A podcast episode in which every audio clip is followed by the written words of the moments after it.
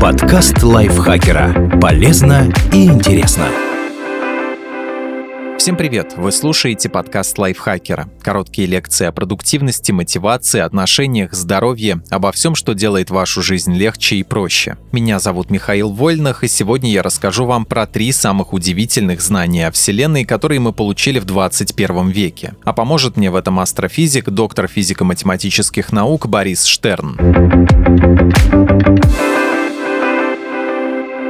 20 веке в изучении космоса произошел прорыв. Развились технологии, улучшились методы наблюдений. Если раньше ученые довольствовались только телескопами, то теперь у них появились другие, более совершенные инструменты. Спутники, радиоастрономические устройства, интерферометры. Благодаря этому за последние 20 с лишним лет были сделаны важнейшие открытия в космологии и астрофизике. Доказано существование гравитационных волн, обнаружены экзопланеты и, наконец, история Вселенной и ее содержимое определены с высокой точностью. Все это важнейшие знания, которые расширили наше представление об окружающем мире. Планет, на которых возможна жизнь, много. Экзопланетная эпопея началась в 1995 году, когда впервые был применен метод лучевой скорости. Благодаря ему периодически можно было наблюдать сдвиг спектральных линий звезд по эффекту Доплера. В результате была найдена невозможная, казалось бы, планета-гигант с периодом обращения 4,2 дня, совсем близко к звезде 51 Пегаса. Тогда это стало научной сенсацией, и ученые начали поиски экзопланет.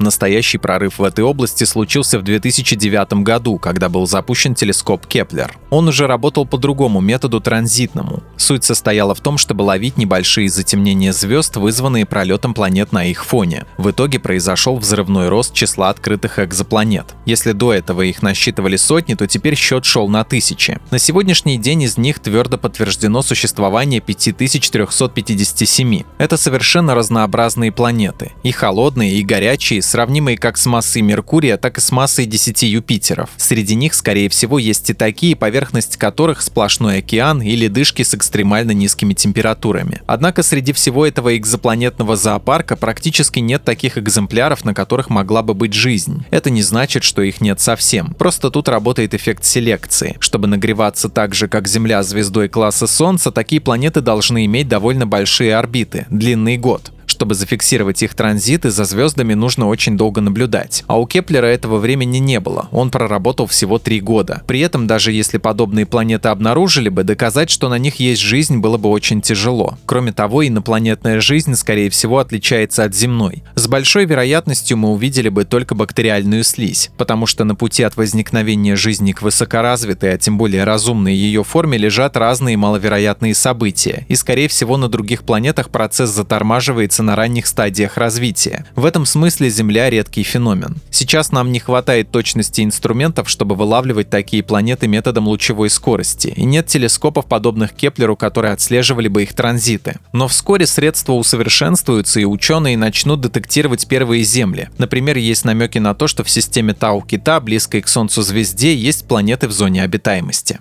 Гравитационные волны существуют. Согласно теории относительности Эйнштейна, сила тяготения — это результат искривления пространства-времени под влиянием материи, где гравитационные волны — его рябь. Гравитационные волны образуются в результате слияния черных дыр или нейтронных звезд, то есть массивных объектов. Вблизи них пространство сжимается и расширяется на 10% и больше, а вместе с ним и любой объект в нем. До нас же доходит ничтожная рябь, зарегистрировать которую очень сложно. Когда Эйнштейн сформулировал теорию относительности, ученые начали долго и безуспешно пытаться экспериментально обнаружить гравитационные волны. Первыми разумную методику предложили советские ученые – Владислав Пустовойт и Михаил Герценштейн. В 1960-х годах они написали статью, в которой предложили создать детектор гравитационных волн в виде лазерного интерферометра. Принцип его работы был такой. Два зеркала находятся на дистанции в несколько километров друг от друга. Лазерный луч по интерференции точно измеряет расстояние между ними. Если оно начинает изменяться, то это может происходить из-за воздействия гравитационных волн. Идея простая, но ее реализация оказалась связана со множеством сложностей. Дело в том, что точность, с которой надо измерить изменение расстояния между зеркалами, в десятки тысяч раз меньше размера протона в атомном ядре. Чтобы это сделать, нужен мощный лазерный луч, вакуум, уникальная установка детектора. Чтобы всего этого добиться, потребовалось несколько десятков лет. В итоге в 2015 году ученым из США удалось это сделать. У них было два детектора, которые зафиксировали сигнал гравитационных волн, и их результаты совпали как между собой, так и с теоретическими расчетами. Никаких сомнений не осталось, гравитационные волны существуют. Общая теория относительности, красивейшая с самого начала, подтвердилась на практике. Очень важно было показать всем сомневающимся. Смотрите, как мощно она работает. С тех пор число регистраций гравитационных волн перевалило за сотню. Ученые накапливают статистику, а также разрабатывают проект сверхчувствительного интерферометра, который можно будет использовать в космосе. Техасе. Микроволновый фон – учебник по истории Вселенной.